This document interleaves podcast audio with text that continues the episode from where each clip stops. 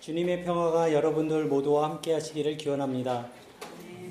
오늘은 2015년 교회력으로는 마지막 주일입니다.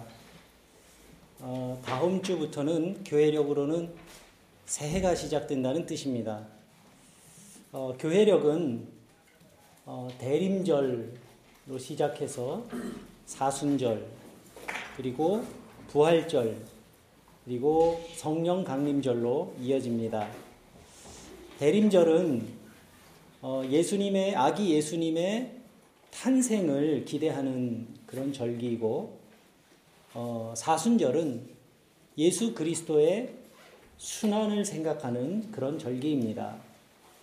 그리고 어, 부활절 후에 예수 그리스도께서 승천하시기까지 40일의 기간과 그리고 거기에 10일을 더해서 성령 강림절기를 맞이합니다. 성령 강림절부터 교회력이 끝나는 약 25주일은 성도의 삶에 초점이 맞춰지는 절기가 되겠습니다. 그래서 이 교회의 절기를 요약하면 어, 대림절로부터 약 6개월 동안은 예수 그리스도의 생애를 중심으로 한 탄생과 순환, 부활, 그리고 성령으로 이루어져 있고 나머지 6개월은 성도의 삶을 중심으로 이루어져 있다고 우리가 생각할 수 있겠습니다. 무언가 끝자락에 우리가 이르렀다고 하는 것은 우리로 하여금 지나온 길을 돌이켜보게 합니다. 저는 지난 한 주간 동안 2015년 우리가 함께 걸어온 길을 돌아보면서 우리들이 걸어온 길을 반성하기도 하고 또 새로운 다짐을 하면서 기도의 시간을 가졌습니다. 2015년 우리 교회는 유럽의 모든 교회들과 함께 로마서 15장 7절의 말씀을 붙들고 성령의 위로를 전하는 교회라는 표어로 한 해를 지내왔습니다. 그리스도께서 우리를 받아 하나님께 영광을 돌리심과 같이 너희도 서로 받으라. 이제 우리는 2015년의 교회력을 마감하고 다음 주일부터는 마음을 새롭게 하여 또 새로운 말씀, 새로운 목표를 붙들고 새로운 출발을 하게 될 것입니다. 어쩌면 이 시대를 살아가고 있는 우리 모두는 길을 찾는 사람들인지도 모릅니다.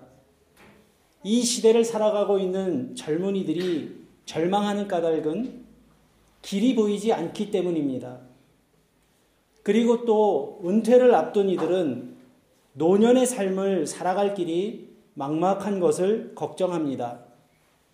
또 이 땅의 교회들도 길을 찾기 위해 애쓰고 있습니다. 각자의 찾고 추구하는 길은 서로 다를지 모르지만 모두가 저마다의 길을 찾기 위해 분주합니다.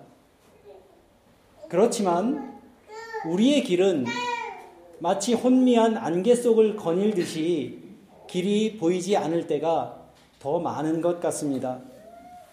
우리는 어디서 그리고 어떻게 길을 찾아야 하는 것일까요? 과연 길이라고 하는 것이 있기는 있는 것일까? 답답하고 때로는 막막하기도 합니다. 그래서 우리는 자기 자신을 향해 그리고 세상을 향해 묻고 또 묻습니다. 그렇지만 우리에게 돌아오는 것은 희망의 메아리보다는 절망과 두려움의 되울림이 더 큰 것 같습니다. 그렇지만 우리는 길을 찾는 것을 포기할 수는 없습니다. 우리는 눈을 크게 뜨고 길을 찾아 나서지만 사실 길이라고 하는 것은 우리 앞에 놓여 있을 때보다는 우리 뒤에 길이 있음을 경험하게 될 때가 더 많습니다. 길이 없는 것 같은 길을 걸어왔지만 어느덧 내가 걸어온 발자국 뒤로 새로운 길이 생기고 그 길을 함께 걷는 사람들에게 희망과 용기를 북돋워주는 길이 될 수도 있기 때문입니다. 세상은 사람들에게 새로운 희망과 용기를 얻기 위해서는 적극적인 삶의 자세를 가져야 한다고 말합니다. 적극적인 삶의 태도가 길이라고 말하고 있는 것 같습니다. 적극적으로 자기 삶에 도전하고 삶의 현실에 휘둘리기보다는 자신의 삶을 스스로 조정하면서 살 수 있도록 힘을 내라고 말하고 있는 것입니다. 사실 이러한 말들이 때로는 우리에게 위로가 되고 힘이 될 때도 있습니다. 그렇지만 또 한면으로 생각하면 이것은 우리에게 희망 고문이 될 때도 있습니다. 모든 것을 개인에게 미루는 무책임한 말이 될 수도 있기 때문입니다. 그렇다면 과연 성경은 무엇을 말씀하고 있을까? 성경도 우리에게 끊임없이 새로운 희망에 대해서 말하고 있습니다. 그리고 성경은 그 희망의 증거들도 제시합니다. 그렇지만 성경이 말하는 희망은 세상이 제시하고 있는 것과 같은 것은 아닙니다. 성경이 말하는 희망의 증거는 적극적인 사고방식이나 긍정적인 사고방식에서 얻어지는 것이 아니기 때문입니다. 성경이 말씀하고 있는 희망의 근거는 오직 하나입니다. 바로 예수 안에 길이 있다. 이렇게 말하고 있습니다. 예수님께서는 자신을 길에 비유하셨습니다. 요한복음 14장 6절 말씀에서 예수께서 이렇게 말씀하십니다. 나는 길이요, 진리요, 생명이다. 예수님의 삶은 어딘가 한 곳에 머무는 삶이 아니었습니다. 예수님께서는 항상 움직이는 삶을 사시면서 경계와 경계선을 넘나드셨습니다. 예수님께서는 유대인과 이방인의 경계선을 넘나드셨고 기쁨과 탄식의 경계를 넘나드셨고 절망과 소망의 경계를 넘나드셨고 고정된 관념과 형식의 경계를 넘나드셨습니다. 그래서 예수 그리스도는 언제나 그랜스갱어였습니다. 독일 말로 경계인이라는 뜻입니다. 그래서 예수를 따르는 사람들은 세상과 하나님의 나라의 그 경계선에서 살아가는 그랜스갱어입니다. 바로 이것이 예수를 따라 세상 속에서 살아가는 사람들의 정체성인 것입니다. 가난과 부요함의 경계선을 넘나들고 사랑과 미움의 경계선을 넘나들고 분쟁과 평화의 경계선을 넘나들고 사랑과 소망과 평화의 메신저가 되는 것. 그것이 이 땅의 그리스도인들에게 부여된 본래적 사명이기 때문입니다. 저는 예수님께서 하신 말씀을 곰곰이, 곰곰이 생각해 봤습니다. 그리고 뭔가 쉽게 넘어갈 수 없는 것이 저에게 한 가지 있었습니다. 예수가 길이라는 말은 과연 무슨 뜻일까? 예수께서 걸어가신 길을 말하는 것일까? 예수께서 공생애에서 보이셨던 모습들을 우리는 잘 알고 있습니다. 그러나 저는 말씀의 묵상 속에서 예수가 길인 것은 예수가 걸어간 길만을 말하는 것이 아니라 바로 예수 그리스도 그 자신이 곧 길이라는 뜻이라는 것을 이해할 수 있게 되었습니다. 예수님이 곧 길입니다. 예수의 정신이 곧 길입니다. 예수의 마음이 곧 길입니다. 예수께서도 답답한 그러한 상황에 처하신 일이 많았습니다. 하지만 예수님께서는 그때마다 그 상황을 뚫고 나가셨습니다. 그리고 그것은 적극적인 사고방식 때문이 아니라 그것이 예수님이 걸어가셔야 했던 당신의 길이었기 때문이었습니다. 목자 잃은 양처럼 방황하던 사람들이 베세다 광야에서 당신을 따랐을 때 예수님은 그들을 불쌍히 여겨 그들에게 희망의 말씀을 들려주셨습니다. 그런데 어느덧 저녁이 되어 이제 날이 저물기 시작하자 제자들은 걱정이 태산 같았습니다. 사람들은 굶주렸고 또 잘만한 마땅한 것도 없는 그러한 곳이었기 때문입니다. 제자들은 예수님께 이렇게 말합니다. 저들을 마을로 돌려보내야 합니다. 그것밖에는 다른 대안이 없었던 것입니다. 하지만 예수님은 제자들에게 너희가 그들에게 먹을 것을 주어라 이렇게 말씀하십니다. 사람들의 문제에 예수님께서도 깊이 감흥하신 겁니다. 하지만 방법이 없었습니다. 제자들은 곧바로 예수님이 지시하신 그 말씀의 불합리함을 지적하지만 예수님께서는 보리떡 다섯 덩이와 물고기 두 마리로 그들을 모두 먹이셨습니다.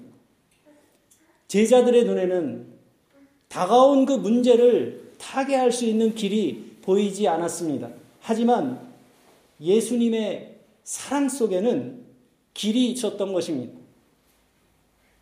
홀로 한적한 곳에서 기도하신 예수님께서는 제자들이 풍랑 속에 시달리는 것을 보시고 성난 물결이 일어나는 그 바다를 걸어 제자들에게 다가가셨습니다. 넓은 바다에는 길이 없지만 제자들을 향한 예수님의 사랑은 그 거친 파도 위에도 길을 내셨던 것입니다. 예수님께서는 죄와 죽음의 사슬에 매여 있는 우리들을 불쌍히 여기셔서, 생명의 길을 여셨습니다. 그러나 영원한 생명에 이르는 길은 죽음을 통한 길이었습니다. 주님의 그 큰 사랑은 죽음의 골짜기에 생명의 길을 열어놓았던 것입니다. 오늘 우리가 함께 읽은 봉독한 본문 말씀은 구약의 대선지자였던 이사야서의 본문입니다. 이사야서는 예언서 중에 가장 분량이 많은 책입니다. 모두 66장으로 되어 있는데 이사야서의 전반부 39장까지는 유다의 고난에 대한 대해서 어, 말씀하고 있고 또 후반부의 27장은 유다의 회복과 영광에 관한 어, 이야기로 이야기를 기록하고 있습니다. 그래서 이 39장과 27장으로 이루어진 이사야서를 성경의 축소판이라고 이렇게 말하기도 합니다. 이사야 선지자가 활동하던 이 시대에 이스라엘 백성들은 바벨론이라고 하는 제국의 포로로 잡혀 있던 그런 시대입니다. 바벨론의 포로로 잡혀가서 삶의 희망을 송두리째 빼앗긴 채 살아가던 이스라엘 백성들에게 하나님께서는 이사야 선지자를 통해 말씀해 주셨습니다. 오늘 본문에서 하나님은 이 선지 당신의 선지자를 통해서 새로운 시대가 열릴 것임을 선언하셨습니다. 이스라엘 백성들이 바벨론 제국의 압제에서 해방되어 마침내 새로운 백성으로 탄생하게 될 것이라는 소망의 말씀이었고 위로의 말씀이었습니다. 이사야는 이 하나님의 말씀을 오늘 본문에서 아름다운 비유로 들려주고 있습니다. 내가 바다 가운데 길을 내고 큰 물 가운데 지름길을 냈다. 내가 반드시 광야에 길을 내겠으며 사막에 강을 내겠다. 이사야 선지자는 당신의 백성들을 향하신 신실하신 하나님의 사랑을 선포하고 있는 것입니다. 하나님의 사랑이 있는 곳에는 길이 열립니다. 마찬가지로 우리 속에 그 사랑이 있으면 우리에게도 길은 있게 마련입니다. 문제의 본질은 길이 없는 것이 아니라 사랑이 없는 것입니다. 배고픈 자식을 먹이기 위해서는 부끄러움을 마다하지 않은 어머니처럼 우리의 속에 사랑이 식지 않는 한 우리는 낙심하거나 절망하지 않을 수 있는 것입니다.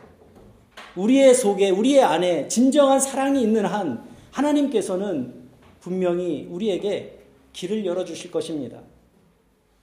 보라 내가 새 일을 행하리니 이제 나타낼 것이다. 너희가 그것을 알지 못하겠느냐? 반드시 내가 광야에 길을 내고 사막에 강을 내리라. 목마른 백성들을 살리기 위해 하나님께서는 광야에 물을 대고 사막에 강을 내시는 하나님이셨습니다.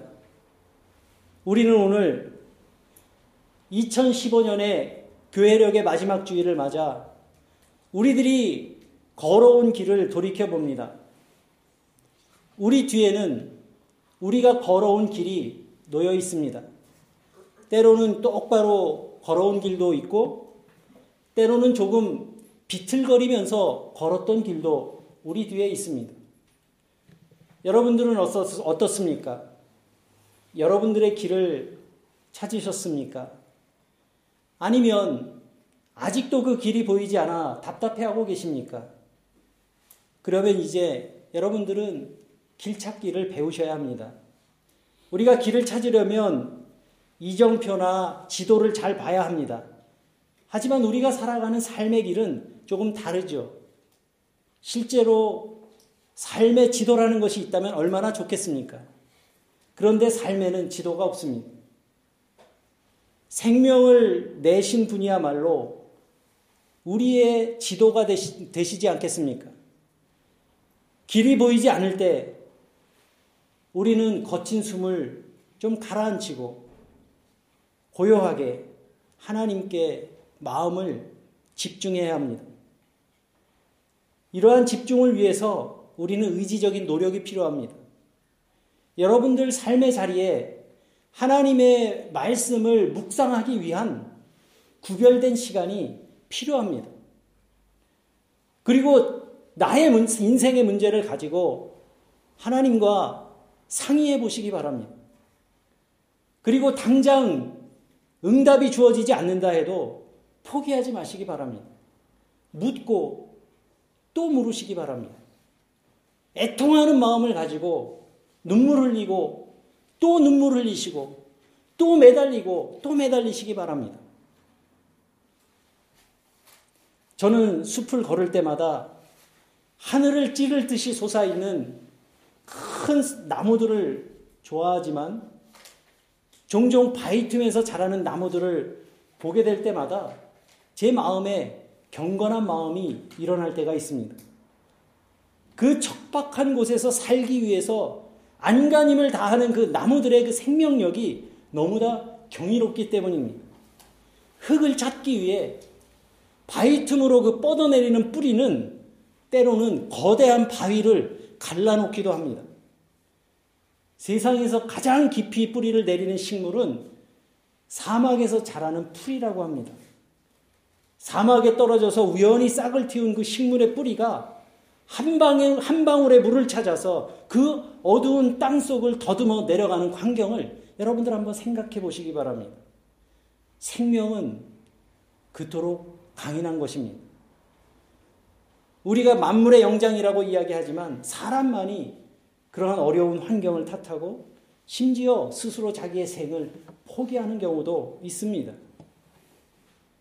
우리 속에 하나님에 대한 목마름이 있다면 우리는 살 것입니다. 우리 안에 진리에 대한 목마름이 있다면 우리는 살 수 있습니다. 우리 안에 생명에 대한 갈망이 있다면 우리는 살아갈 수 있습니다. 우리 안에 사랑에 대한 갈증이 남아있다면 우리의 길이 되신 예수 그리스도를 우리는 쫓아갈 수 있을 것입니다. 길이 없는 곳에서도 길을 발견하며 우리는 살아갈 수 있을 것입니다. 중요한 것은 하나님을 향한 한결같은 신실한 믿음이고 진리를 향한 한결같은 신뢰이며 어려움 앞에서도 포기하지 않는 지속의 열정일 것입니다. 그리고 여러분들 눈에, 여러분들 마음에 길이 보이기 시작하거든 너무 서둘지는 마시기 바랍니다. 단번에 뭔가를 이루기, 이루려는 성급함이 오히려 그 길을 망치는 때가 있습니다. 사람들은 길을 눈앞에 두고도 쉽게 좌절할 때가 있습니다. 가야 할 길이 너무 멀, 멀다고 생각하기 때문입니다. 하지만 멀어 보이는 그 길은 우리가 정성껏 공들여 걸어가야 할 삶의 과정일 뿐입니다. 단숨에 목표점에 다다를 수 있는 방법은 없습니다. 길은 한 걸음씩 걸어가야 합니다. 42.19km를 달려갈 때도 그 출발은 한 걸음부터입니다. 한 걸음씩 가다 보면 목표점에 도달하게 됩니다. 마라톤의 그 꼬린 지점에 도착했을 때 그 얻은 그 성취감, 제가 경험한 두 번의 마라톤 완주는 저에게 그 이후의 삶을 살아가는데 큰 힘을 주었습니다. 눈앞에 아무리 많은 일들이 있어도 별로 두려워하지 않게 되었습니다. 할 수 있는 일을 한 가지씩 해나가면 된다는 것을 저는 마라톤을 하면서 배웠습니다. 프랑스의 작가 장지오노가 쓴 나무를 심은 사람이라는 책으로 오늘의 설교를 마무리하려고 합니다. 이 책은 어른들이 읽는 생각하는 동화책이라고 할 수 있는 책입니다. 1인칭 작가 시점으로 쓰여진 이 책은 주인공인 엘제아르 부피에라고 하는 아주 평범한 양치기의 이야기입니다. 이 주인공은 20세기 초에 황폐한 어, 프랑스 남부 프로방스 지역에 살고 있는 그저 평범한 양치기입니다. 그 당시 이 지역은 오랜 전쟁과 또 가뭄으로 나무 한 그루 남아있지 않은 그러한 황폐한 땅이 되어버려서 사람들은 모두 떠나버리고 아무도 살지 않는 그러한 땅이었습니다. 그는 이곳에서 양을 치면서 살았습니다. 그리고 양을 몰고 가는 곳마다 자기 주머니에 백 알의 도토리를 전날 준비해 놓은 도토리를 가는 곳마다 땅에 하나씩 심었습니다. 양들이 평화롭게 풀을 뜯는 그 동안에 자기가 자기는 준비한 그 도토리를 땅에 심었습니다. 그 다음 날도 심었습니다. 그 다음 날도 양을 몰고 가는 곳마다 그곳에 떡갈나무를 심었던 것입니다. 3년 동안 양을 치면서 자기의 발이 이르는 곳마다 그는 열심히 도토리를 심었습니다. 3년이 되니 그가 땅 속에 묻어둔 도토리는 10만 개가 되었습니다. 그렇지만 그 중에 싹이 난 것은 불과 2만 개뿐이었고 또 그것도 자라다가 도중에 죽어버리는 것은 절반 이상이 되었습니다. 엘제아르 부피에는 그 땅이 누구의 소유인지도 누구의 땅인지도 관심이 없었습니다.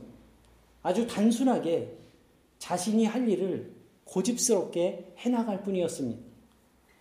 그렇게 자라난 떡갈나무는 조금씩 숲을 이루어 갔고 또 자작나무가 자란 곳에서는 메말랐던 개울이 다시 흐르기 시작했습니다. 이 모든 변화는 아주 천천히 일어났기 때문에 사람들에게는 습관처럼 익숙해져서 아무에게도 놀라움을 주지 않았습니다. 사람들은 그저 땅이 스스로 그 숲을 만들어냈다고 생각했습니다. 책의 마지막 부분입니다. 내가 엘제아르 부피에를 마지막으로 만난 것은 1945년 6월이었다. 1913년에는 이 황폐한 마을에 10집인가 12집이 있었고 사람이라고는 단 3명만이 살고 있었다. 그들은 난폭했고 서로 미워했으며 덫으로 사냥을 해서 먹고 살았다. 육체적으로나 정신적으로나 거의 원시인에 가까운 삶이었다. 버려진 집들은 쐐기풀이 덮고 있었다. 그들에게는 죽음을 기다리는 것밖에 다른 희망이 없었다. 하물며 선한 일을 하는 것은 생각할 수도 없었다. 하지만 내가 다시 찾아갔을 때 모든 것이 변해 있었다. 공기마저도 달라져 있었다. 옛날에 메마르고 거친 바람 대신 향긋한 냄새를 실은 부드러운 바람이 불어오고 있었다. 물 흐르는 소리 같은 것이 저 높은 언덕에서 들려오고 있었다. 마을들이 조금씩 되살아났다. 떠났던 사람들이 돌아와 1만 명이 넘는 사람들이 엘지아르 부피의 덕분에 행복하게 살아가고 있었다. 황무지의 울창한 숲을 이루기 위해서는 한 그루의 나무를 심는 것에서부터 시작해야 한다는 그러한 생각하는 동화입니다. 2016년 새로운 교회력을 준비하며 우리는 또다시 우리의 믿음의 씨앗, 소망의 씨앗, 사랑의 씨앗을 파종할 준비를 해야 할 것입니다. 우리가 뿌릴 씨앗을 정성껏 준비하고 그 씨앗을 뿌리고 또 물을 주며 그 생명들을 자라게 하시는 하나님을 신뢰하는 믿음을 잃지 말아야 할 것입니다. 돌보는 사람들은 우리들이라도 자라게 하시는 이는 하나님이시기 때문입니다. 중요한 것은 그 한 걸음을 내딛는 것입니다. 혹시 길이 너무 멀고 아득해서 낙심하고 계십니까? 우리를 향해서 내미시는 그 주님의 손을 붙잡고 한 걸음만 내디시기 바랍니다. 혹시 여러분들의 길이 사망의 길이라면 생명의 길로 돌이켜 돌아오시기 바랍니다. 예수 안에 생명이 있습니다. 예수님의 마음으로 살아가려고 애쓰면서 쉽게 낙심하지 않을 때 우리는 스스로 우리가 길이 되어 있음을 알게 될 것입니다. 그때 오늘 본문의 말씀처럼 이 백성은 나를 위하라고 내가 지은 백성이다. 그들이 나를 찬양할 것이다. 말씀하신 이 말씀이 우리의 삶의 증거로 나타나게 될 것입니다. 2015년 올 한 해를 인도하신 하나님께 감사하며 우리 유로록스의 모든 가족, 교우들의 가정과 또 여러분들의 삶 가운데 날마다 새롭게 하시는 하나님의 크신 은총이 여러분들과 함께 하시기를 주님의 이름으로 축복합니다.